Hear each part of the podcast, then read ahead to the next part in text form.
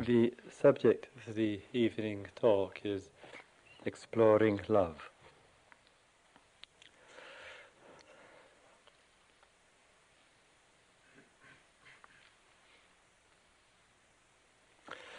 For generation upon generation, century upon century, as men and women, we ha- have been and continue to be very much fascinated with love and with what love is. And this fascination, which has been, thought, been so much of our thought and our interest and focus, has also, of course, affected quite considerably the arts, the literature, and music, and various forms of creativity and of course has found its expression very noticeably through religion and religious forms. And we in our everyday life constantly strive to find vehicles to express love and perhaps even to, to, to actually find love within ourselves. And we see that our contemporary uh, world is no more occupied with this very vast and deep field than any other previous generation. And this, uh, this area, this extensive field of love, obviously has something very much to do with ourselves as human beings, our capacities, our ability in a very full and rich, rich way to respond to life through the medium of the heart.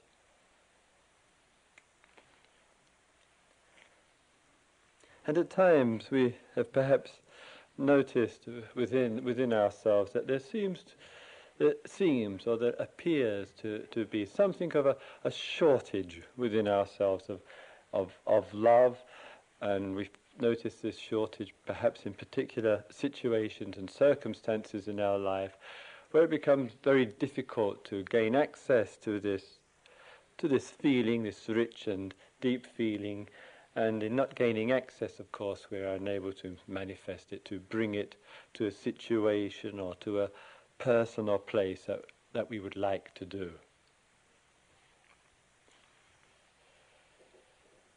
And we become perhaps very much aware, not so much I would say of, his, of its opposite, I don't believe that love actually has any opposite to it. But we become aware of patterns and tendencies within ourselves which seem to inhibit and limit, if not put an active brake on, the real free flow of the feeling of love in this world and generating it, not only to others and to life, but also equally important, of course, is to ourselves. And perhaps to some degree as a result of this sense that it isn't getting expressed, that there's a, a lack of clarity, a lack of sensitivity, a lack of being able to reciprocate and generate this feeling within ourselves that has come about a whole new, well, not to say new, but fresh awarenesses of the importance of the past and how it's necessary perhaps to explore the personal past, the actual history, to gain and to shed some light on those factors and those issues and early experiences which affect us in the present, which stop us from being a, um, a truly loving person. And as a result, obviously, that therapy has and continues and and in a very much in a growing way con- continues to become within our Western uh, society something of a resource for people to be able to see well what's happening to me what what actually has been happening uh, to me and what are the ways that this is affecting my my relationship and sometimes my entire relationship to life. That certainly can have um, great usefulness. It can shed on oneself um, a great deal of um, self knowledge, and one can learn a great deal about the past and its relationship to the present, the formative influences of parents by their presence, by their absence, by their, by their manner, and so forth. But within any of that kind of process of inquiry, reflection, exploration of the past, to, to, in order to be clear about what's happening, there's also a danger. There are a number of dangers, and anything in life can be a danger.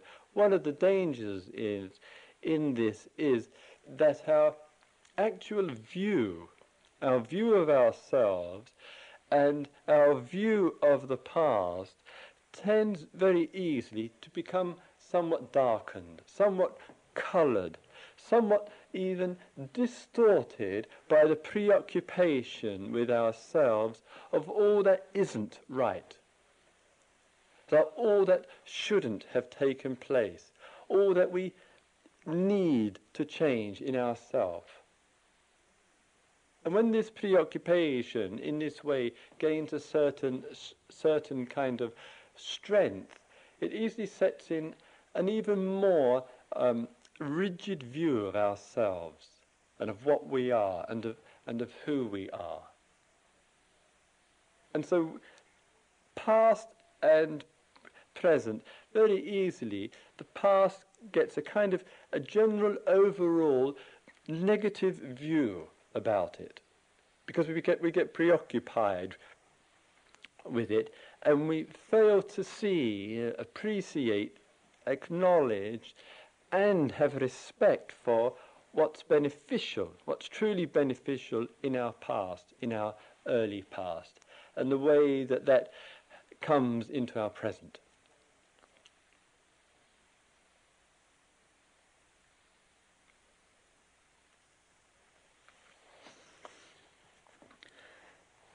And rather unfortunately, this kind of dark view, I would say, or negative, uh, negative view, which fault finding goes to early experiences, fault finding goes to parents, fault finding goes to uh, um, society, to education, and those formative influences. Certainly, they may not be helpful. Certainly, they may not be particularly supportive. But in this looking in this way, as though we start off, or we assume we start off with a somewhat clean slate, and it gradually, gradually becomes murkier and murkier, tends, I would say, also rather easily to go along with a, a view which is somewhat predominant in Christianity and uh, and the kind of religion and the kind of religion where one takes the view of original sin and there's this, a kind of feeling of uncomfortableness in myself with this whole kind of concept. It's the concept that one starts off in some way bad, or some way a failure, or something has gone wrong right from the beginning, and for the rest of one's life, to some way or other, one is trying to recover or trying to regain some clarity, some stability, some love, and some, ca- some compassion in life. And of course, if one has come from uh, that kind of view in terms of looking at the past, and on top of that, in that way, then on top of that, looking on it in terms of um, through uh, um, the uh, rather dogmatic and narrow religious eyes, it tends very, very easily to play on feelings inside of oneself of regret, sorrow, anxiety, fear, guilt. All of this gets associated and locked in to the whole perception of the past. And sometimes religion and particularly very orthodox religion, has very unwisely played upon all of these feelings in oneself.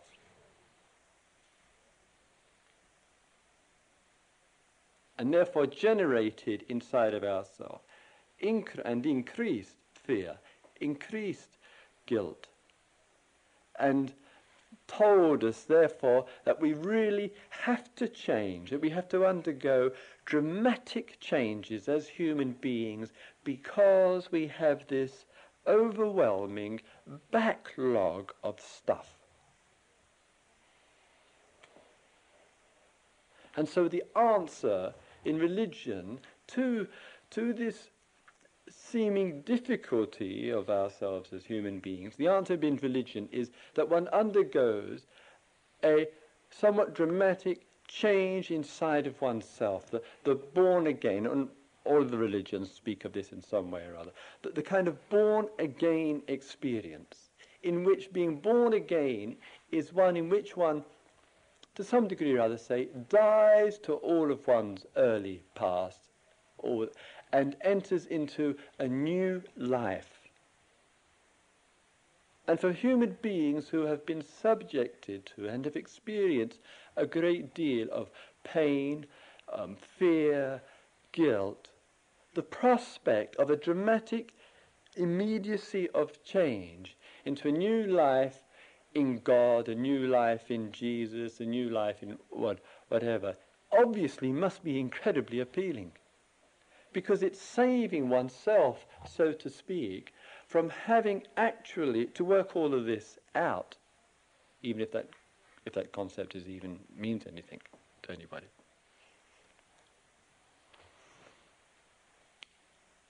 but it's something doesn't feel to me something doesn't feel right ab- right about it and to some degree or other contemporary therapy speaking again very generally doesn't usually offer that kind of dramatic kind of change.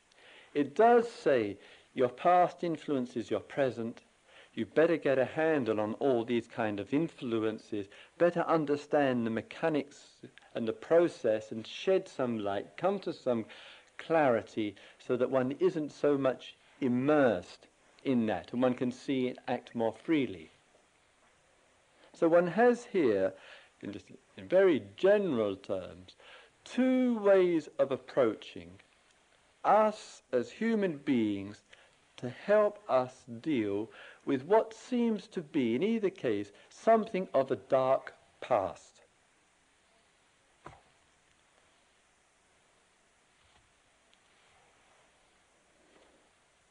And if it wasn't that there was, if there wasn't such a thing as a dark past, one wouldn't have any need for religion,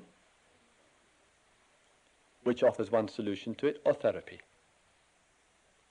Would have no purpose.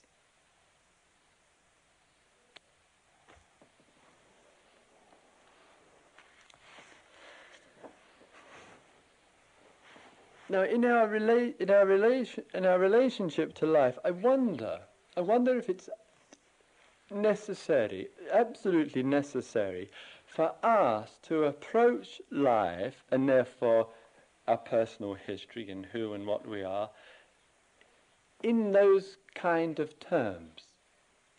Even the very fact that when you and I come here to meditation retreat, to some degree or other, there are self, naturally, self-serving motives for being here. The motive is, may or may vary, but to some degree it may be, there are things which I don't like, therefore I wish to change, therefore I want to go from how I have been into a better, clearer, more loving, compassionate, insightful, wise, or whatever, you just put the word that you like, and I'll put the ones that I like, you know. And, and so one still, to some degree or other, is rather approaching the area of love and its manifestation, its generation, in those eyes. And they seem, it seems so real and so valid that one hardly thinks there's a prospect for an alternative. I hope you're not sitting here waiting for me to yeah, I thought you would be.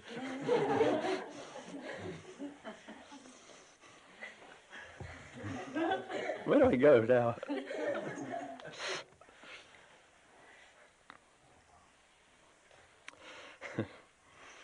in this area of this fight of our looking, first of all, um, it seems to me that it may, at one level, let us put it like this, it may all seem very right. It may seem, yes, in fact, this is the way things actually are. And to some degree or other, one may cooperate and, and share that particular view and opinion. But what doesn't feel right to me, or what doesn't sit, uh, sit right with me, is that it seems to me that the, within that looking in that exploration, there's something amiss about human beings and about organic life and about love as a, a natural experience, something which is truly um, indigenous to human life, which belongs, which is irreplaceable, in, indispensable. And, and, and therefore, this, it's so easily to uh, assume or, or, to take up what I would call a somewhat clouded view about human beings and the love which is present with a human being. It certainly may get perverted and distorted and, and so much out of sync. But if there's not the acknowledgement for that with a human being in the present, I feel that a human being as an organic, living person is in some way truly undermined.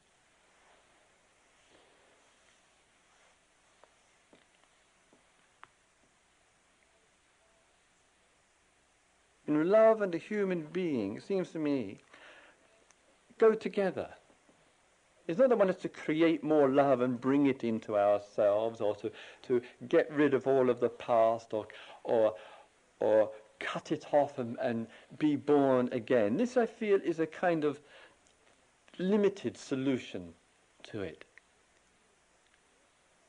I don't think it's, it, I don't think it's necessary for all that. It's much more a simple clear and direct receptivity and awareness that love and human beings go together and are inseparable from each other, regardless of the distortion which takes place.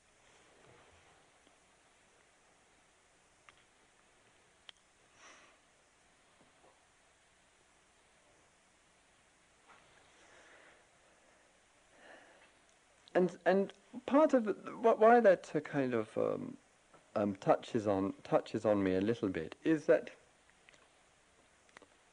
one of the things which one notices just in one's um, reading, I don't, I, um, I've had um, recently a little splurge on um, reading biographies and uh, of different people in in different fields and just also just from the general knowledge and information that one has, and and so often the type of people that one is uh, um, interested uh, in both of the present and the past. I mean, should we say caring people or thought and thoughtful people and uh, conscious, uh, active people, who people who you and I might say generate love in this world and uh, to some to some degree to other to the best of uh, her or his capacity. And one of the things which keeps striking me again and again in reading and talking and just the general knowledge that I have and you have is there's no common feature about the past. There is no, there's no kind of similar um, um, manifestation in relationship to anything which has gone by. In other words, the circumstances of the birth, the upbringing, the place, the presence or absence of parents, the, the, the uh, brothers, the sisters, the education, etc., etc. The diversity of background is phenomenal. So vast and extensive in its diversity that no, that one cannot come up and say, haha, this produces this is the means which brings about a truly spiritual person, a truly psychologically healthy person, a truly loving person. one can't, I don't believe one can see, in my limited knowledge, one can see a thread which is common to all. Some have had beautiful upbringings and parents and supportive, and some have had devastating ones, and yet somehow or other the potency and the influences of those haven't been able to put the brake on, to stamp out, to suffocate the love.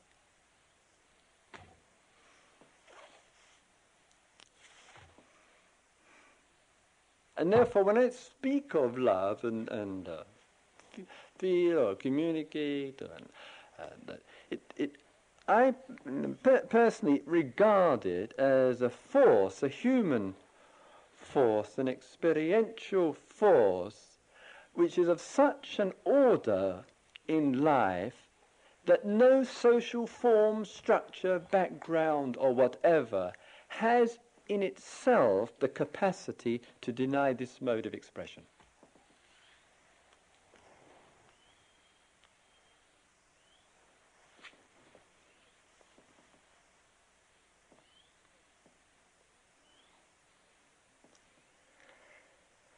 Mind you, at times it certainly seems like it. at times it certainly seems that the structure, the form, the, the, the, the, the pressure, the upbringing, etc., etc., etc., as it were, negates this.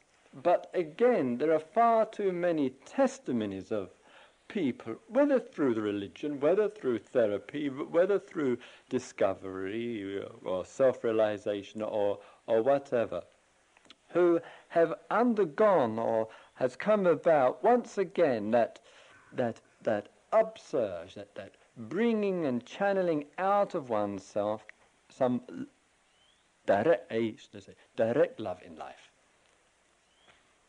In spite of the seemingly impossible circumstances which one would assume would stop it. Like I was mentioning you, the, the, the, this uh, fine woman with um, uh, brain cancer hasn't had the power to hinder the, the flow of love.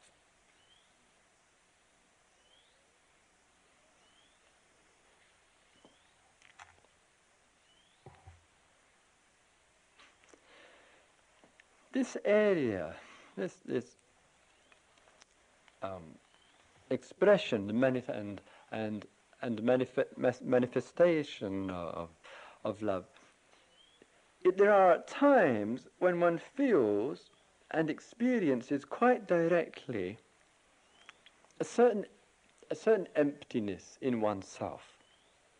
An, em- an emptiness, by that I mean an emptiness in its negative uh, uh, connotation. An emptiness in which one doesn't feel inside of oneself that anything is truly gener- generating, manifesting.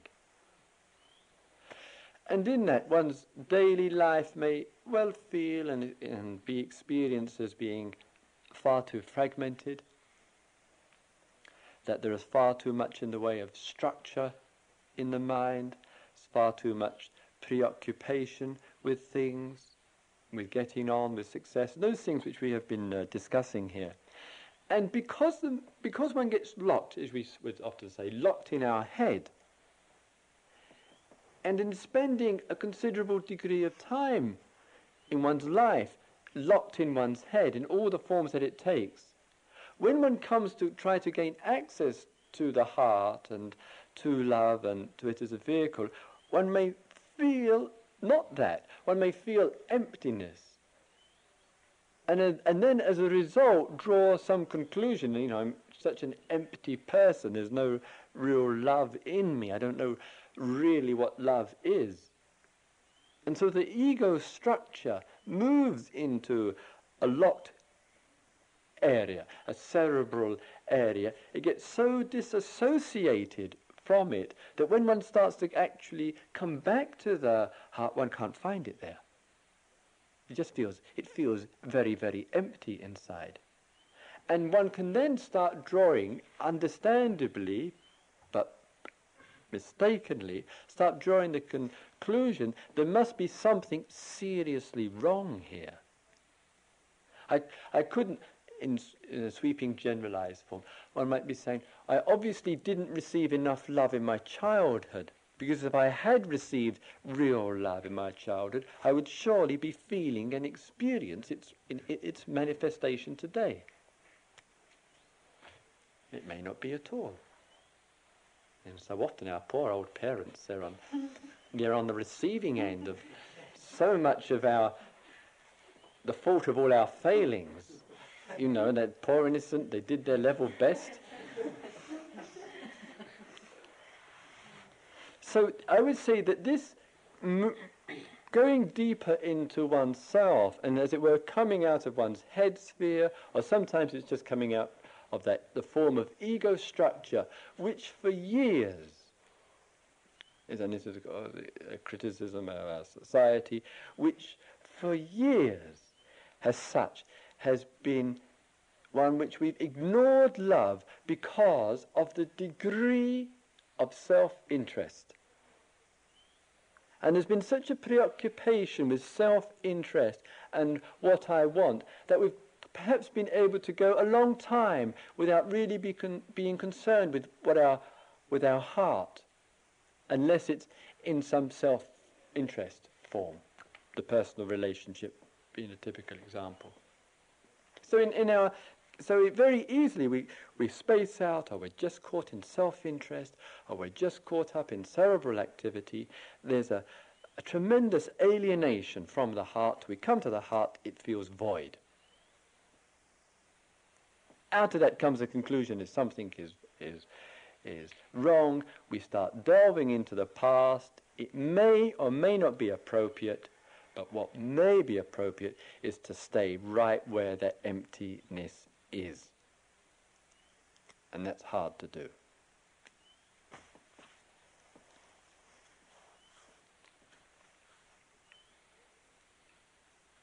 So in our exploration in our and in our of love, in, in actually going deeper into ourselves, there is this desert. A desert of neither being in one place which has been some form of security, having something to do to keep our mind occupied, going away from those, um, uh, those congestions of preoccupation towards a heart which feels like there's nothing there. And that's all due to disassociation. It's due to a kind of inner barrenness there. But if we keep connecting even with just a little feeling, a little feeling of love, a little feeling of appreciation, a little feeling of acknowledge, acknowledgement, a little feeling of sensitivity, and just connect with those small ones which arise. Maybe that from that those small sparks and seeds, in a very real way, something begins to grow, something begins to be actually nourished inside, so that it goes from that to something which has, well, I would say that the, the its original nature to it, which is a, which is a living force in human beings, which is present but which we lose access to.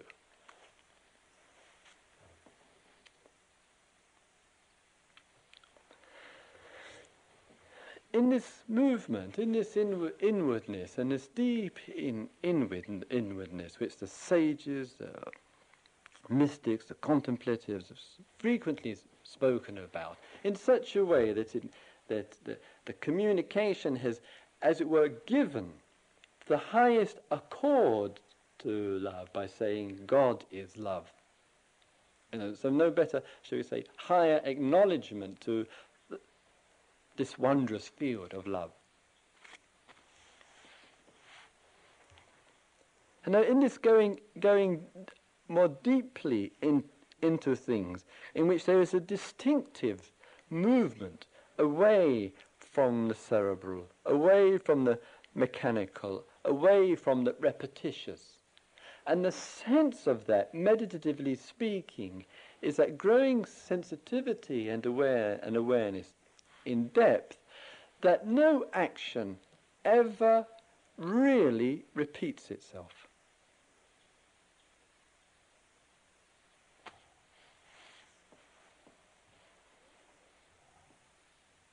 That the way our, our uh, mind tends to assume that doing certain things in life, whether it's sitting and watching the breathing or, or, walking or eating or whatever, has a tremendous sense of similar, similarity to the past.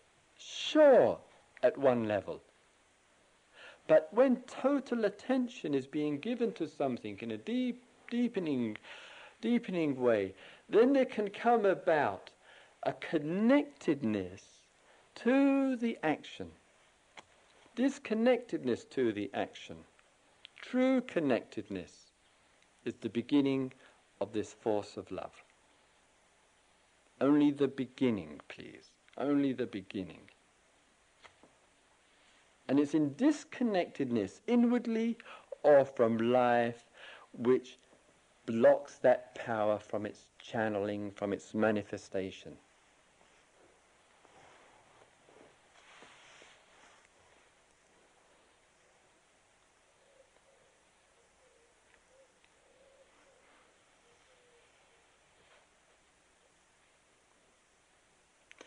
And one of the things which is so important in this in this um, deepening for the force of love to manifest, and, and you know, you know, I'm, I'm speaking about this force of love, you know, I think it's quite important to, that we make it clear here.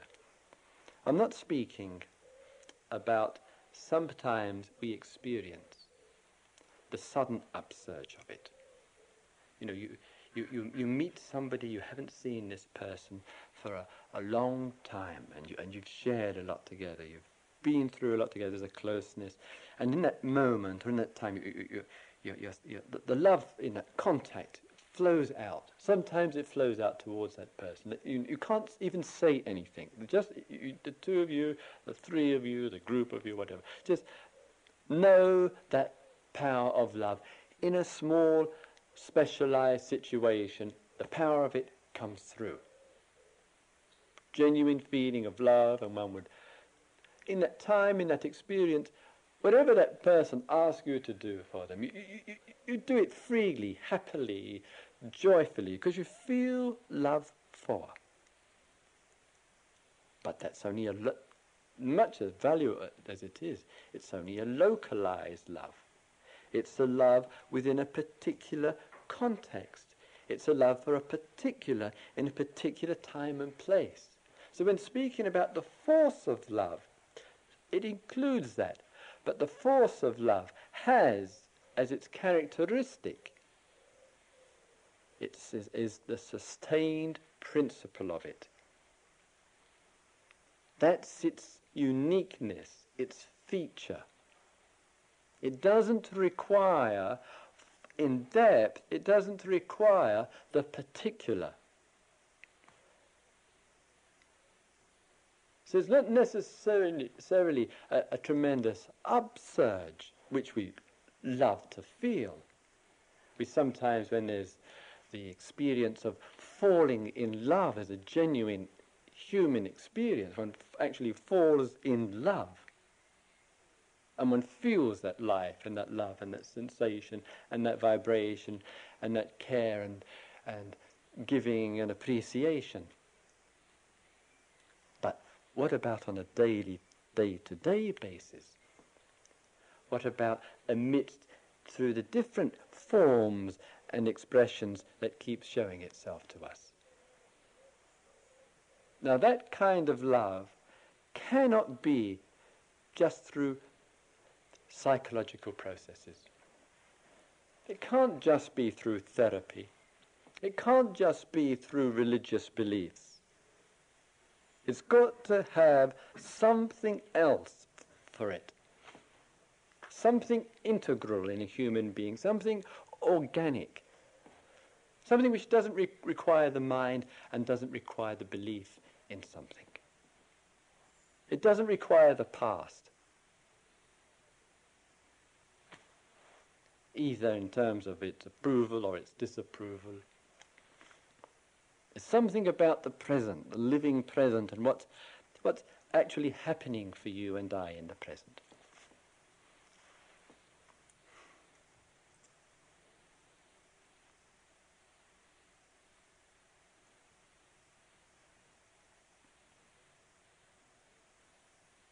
There's something in terms of uh, humanly speaking, I would say, more significant, more profound than any other form or structure that we might associate in with life. And so, what I mean by that is that we might be very good in our particular role in life. We may be functioning very well. We may be a very good meditator or whatever our current fancy is. But if it isn't bringing out love, it's a complete and utter waste of time. From this standpoint of practice and spiritual work, it's a, it's a waste.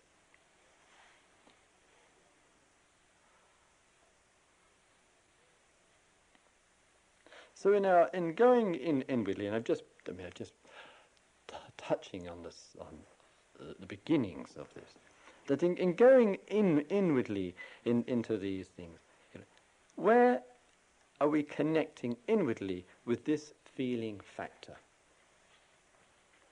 Here, now, today. Because it's that somehow has to begin channeling itself the intimations within ourselves of that must and will come through if our practice is given uh, true care and attention. It must beginning to begin to affect our thoughts and the structures of our mind and the formulations and our whole sense of views and opinions about the present and the whole way we think about the future. The intimations of that force, as it were, has such an order to it getting access to it is so, so that it truly permeates everything.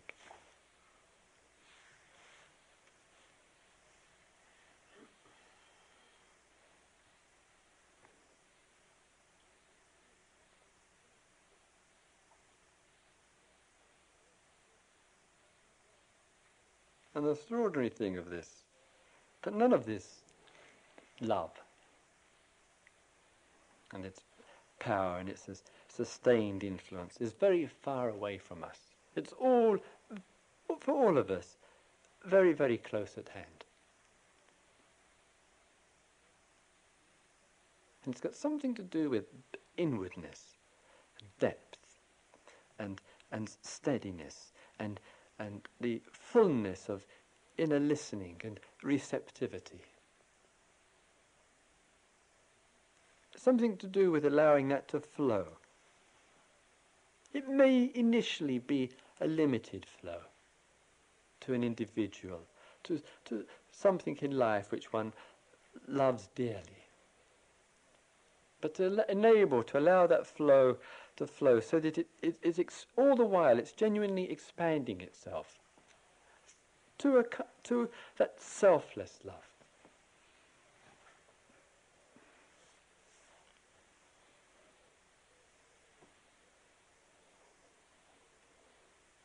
And we might begin to see and discover that that, that, that abiding, that love, and our original nature, the true nature of a human being, truly consists of that, actually is that. And therefore, our ideas of original sin and um, karma and um, being shaped by society, and that's what we are, doesn't really, at a deeper level, just doesn't ring true. It's only true at these upper levels of our mind.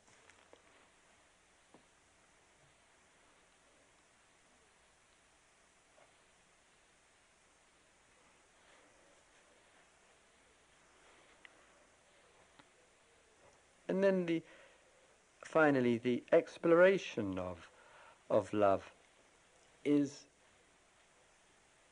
also the exploration of life.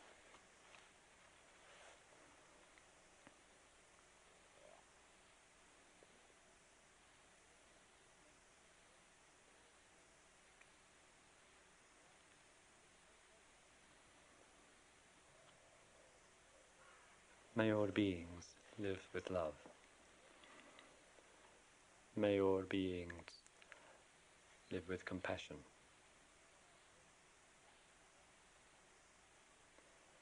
May all beings be in touch with this organic force.